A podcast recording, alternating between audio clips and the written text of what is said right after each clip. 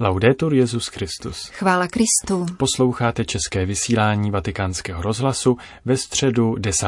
února.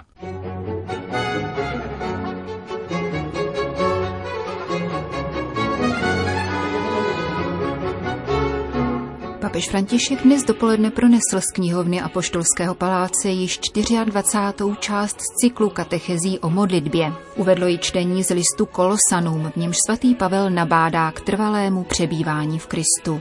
Cokoliv mluvíte nebo konáte, všecko dělejte ve jménu Pána Ježíše a skrze něho děkujte Bohu Otci, vybízí apoštol. Svatý otec svou dnešní promluvu věnoval modlitbě v každodenním životě. Cari fratelli e sorelle. Dobrý den, drazí bratři a sestry. Nella catechesi precedente abbiamo visto come la preghiera cristiana sia ancorata V předchozí katechezi jsme si všimli, nakolik je křesťanská modlitba ukotvena v liturgii.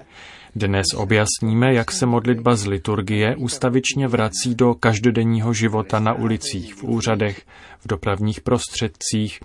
Všude tam pokračuje dialog s Bohem. Kdo se modlí, je jako zamilovaný, který neustále nosí v srdci milovaného člověka, ať už je kdekoliv. In effetti tutto viene assunto in questo dialogo con Dio. Tento dialog s Bohem totiž vše pozvedá. Každá radost se stává důvodem ke chvále, každá zkouška příležitostí k prozbě o pomoc. Modlitba v životě stále žije, jako oheň v řeřavých uhlících, i když ústa mlčí. Srdce však promlouvá. Každá myšlenka, byť doměle světská, může být protchnuta modlitbou. Také lidská inteligence bere modlitbu na zřetel, neboť modlitbu lze přirovnat k oknu s výhledem na tajemství. Osvěcuje několik kroků, které máme před sebou a poté se otevírá veškeré realitě, která jí předchází a překonává ji. Toto tajemství nemá tvář, která by vzbuzovala neklid či úzkost. Poznání Krista nás uschopňuje k důvěře ve skutečnost, že tam, kam naše oči a zrak naší mysli nedohlédnou, není nicota, nýbrž nekonečná milost. Někdo nás zde očekává. Křesťanská modlitba tak vštěpuje lidskému srdci nepřemožitelnou naději. Ať již na své pouti prožijeme cokoliv, boží láska to může obrátit v dobro. Katechismus v této souvislosti praví. Učíme se modlit v určitých chvílích, když nasloucháme slovu páně a když se účastníme jeho velikonočního tajemství. Ale je to v každé chvíli, v každodenních událostech, kdy je nám dáván duch, aby dal vytrysknout modlitbě. Čas je v rukou Otce, setkáváme se s ním v přítomnosti, ne včera ani zítra, ale dnes. Dnes potkávám Boha, v setkání je vždy obsaženo ono dnes. Non esiste altro meraviglioso giorno che l'oggi che stiamo vivendo. Neexistuje nádhernější den než ten, který prožíváme dnes. Lidé, kteří trvale žijí v myšlenkách na budoucnost, v níž bude lépe, ale nesměřují se s dneškem, jak přichází, se pohybují ve fantazii, nedokážou uchopit konkrétnost reality. Dnešek je realitou a konkrétností. Modlitbu vyslovujeme dnes. Ježíš nám vychází vstříc dnes, v dnešku, který prožíváme. A v milost tento dnešek mění, či spíše nás mění, právě modlitba. Tiší hněv, podpírá lásku, násobí radost, dodává sílu k odpuštění. V některých okamžicích máme dojem, že už nežijeme my, nýbrž milost, která skrze modlitbu žije a jedná v nás. Tato milost nás očekává, ovšem nezapomínejte, že je nutné souhlasit s dneškem. Pokud se dostaví hněv či nespokojenost vedoucí k hořkosti, zastav se a obrať se k pánu. Kde jsi? A kam jdu? Pán je přítomen, vnukne ti správná slova a poradí, jak pokračovat bez této negativní zahořklosti. Chceme-li totiž užít profánního výrazu, modlitba je stále pozitivní a nese tě vpřed. Pokud se každý začínající den přijímá v modlitbě, doprovází jej odvaha a problémy, které je nutno řešit, již nepřekážejí našemu štěstí, nýbrž stávají se výzvou Bohu, příležitostí k našemu setkání s ním. V pánově doprovodu se člověk cítí odvážnější, svobodnější a také šťastnější. Preghiamo dunque sempre per tutto e per tutti, anche per i nemici. Eh? Modleme se tedy nepřetržitě za všechno a za všechny, také za nepřátele. Ježíš nám poradil, modlete se za své nepřátele. Modleme se za své drahé, ale také za lidi, které neznáme. A dokonce za své nepřátele, jak jsem již řekl, a jak často vybízí písmo. Modlitba nás uspůsobuje k hojnosti lásky. Modleme se především za nešťastné lidi, za ty, kteří o samotě pláčou a nevěří, že by je ještě někdo měl rád. Modlitba koná zázraky a proto chudí z boží milosti tuší, že také v jejich nejisté situaci křesťanská modlitba zpřítomňuje Ježíšův soucit. On totiž s velikou něhou pohlédl na unavený a skleslý zástup, opuštěný jako ovce bez pastýře. Nezapomínejme, že pán je pánem milosrdenství, blízkosti a něhy. Na tato tři slova nelze v souvislosti s pánem nikdy zapomenout. Toto je pánův styl. Soucit, blízkost, laskavost. La preghiera ci aiuta ad amare gli altri, nonostante i loro sbagli e i loro peccati. Modlitba nám pomáhá milovat druhé navzdory jejich chybám a hříchům. Člověk je vždy důležitější než jeho činy a Ježíš svět nesoudil, ale spasil. Lidé, kteří nepřetržitě druhé posuzují a odsuzují, vedou politování hodný nešťastný život. Ježíš nás přišel spasit a proto otevři srdce, ospravedlňuj druhé, pochop je, přistup k nim, slituj se nad nimi a buď ohleduplný jako Ježíš. Je třeba mít rád všechny lidi a každého jednotlivě a v modlitbě pamatovat na to, že všichni hřešíme a zároveň nás Bůh jednoho po druhém miluje. Jestliže budeme takto milovat tento svět, milovat jej s laskavostí, objevíme, že každý den i každá věc v sobě skrývají zlomek božího tajemství.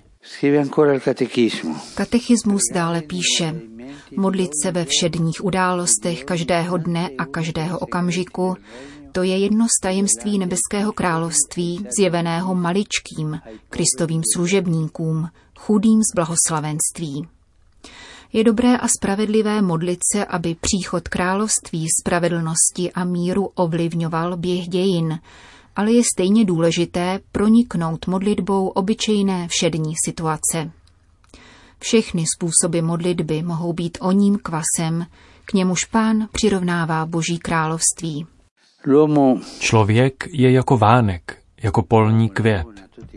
Filozof Pascal napsal, kdyby šlo o to rozdrtit ho, nebylo by zapotřebí, aby se chápal zbraně celý vesmír, stačí ho zabít pára, kapka vody. Jsme křehké bytosti, avšak umíme se modlit a v tom spočívá naše největší důstojnost a také naše síla, odvahu. Modleme se v každé chvíli, za každé situace, protože Pán je blízko. Když modlitba souzní s Ježíšovým srdcem, dosahuje zázraků. Slyšeli jste pravidelnou středeční katechezi, po které svatý otec oslovil obyvatele indického státu Uttarakhand, který před několika dny postihlo himalajské tsunami.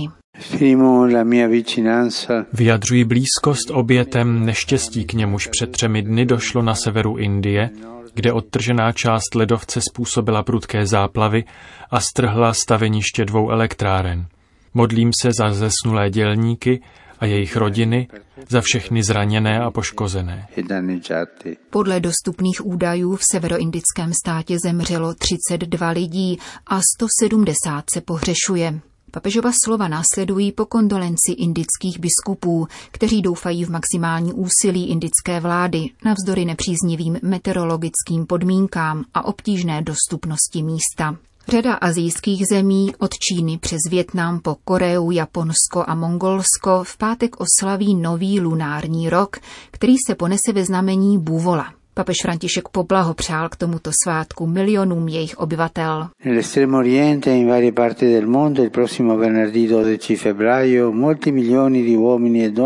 Na Dálném východě a v různých částech světa mnoho milionů mužů a žen oslaví v pátek 12.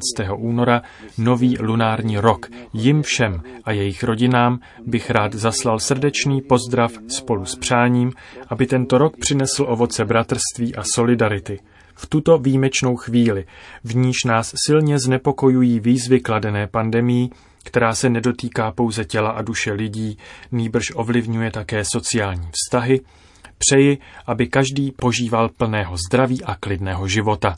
Vybízím k modlitbě za dar míru i veškerého dalšího dobra a připomínám, že jich lze dosáhnout skrze dobrotu, úctu, prozíravost a odvahu.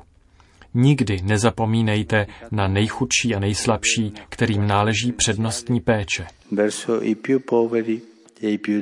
V závěru generální audience po pozdravech a schrnutí katecheze v různých jazycích se papež František rozloučil opět v italštině. In una società che continua ad essere lacerata da contrasti e divisioni. Ve společnosti trvale trýzněné rozpory a rozdělením buďte znamením projektu smířlivosti a bratrství. Jehož kořeny se noří do evangelia a nepostradatelné pomoci modlitby. Jako obvykle nakonec myslím na staré a mladé lidi, nemocné a novomanžele. Zítra budeme slavit liturgickou památku Pany Marie Lurdské. Přeji vám, abyste se Matce Boží připodobňovali v její naprosté odevzdanosti do Boží vůle. Po společné modlitbě odčenáš Petru v nástupce udělil apoštolské požehnání. Domino hoviscum. Sit nomen Domini benedictum. Aiutorium nostrum in nomine Domini. Benedicat vos, omnipotens Deus, Pater, Filius et Spiritus Sanctus.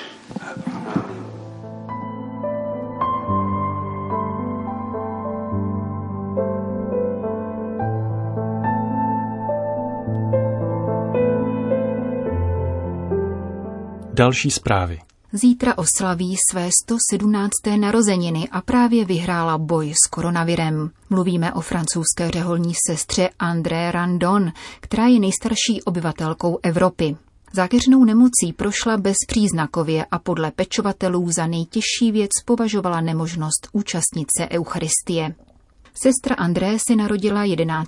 února 1904 a patří do kongregace milosrdných sester svatého Vincence de Paul, u nás známých jako Vincentky. Na světě žije jen jeden člověk, který se dožil vyššího věku, 118-letý Japonec. Před vstupem do řádu pracovala jako guvernantka a posléze mnoho let v nemocnici. Dnes je odkázána na invalidní vozík a téměř nevidí. Žije v domě pokojného stáří u Toulouse, ve kterém byl nový koronavirus diagnostikován u 81 z celkového počtu 88 jeho obyvatel. Více než 10 jich COVID-19 podlehlo. Vzhledem k mimořádně vysokému věku nedávali lékaři sestře žádnou šanci. K překvapení všech nicméně prošla nemocí bezpříznakově.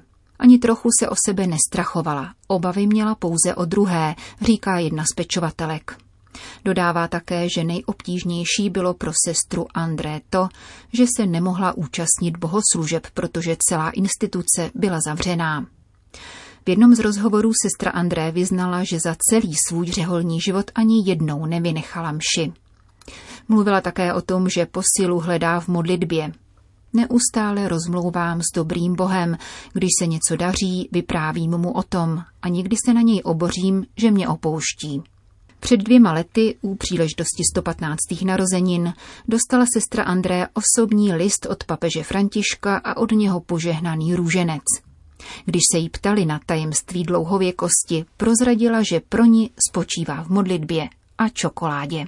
Česká redakce si tedy nyní rozbalí tabulku čokolády a s tímto končíme české vysílání vatikánského rozhlasu.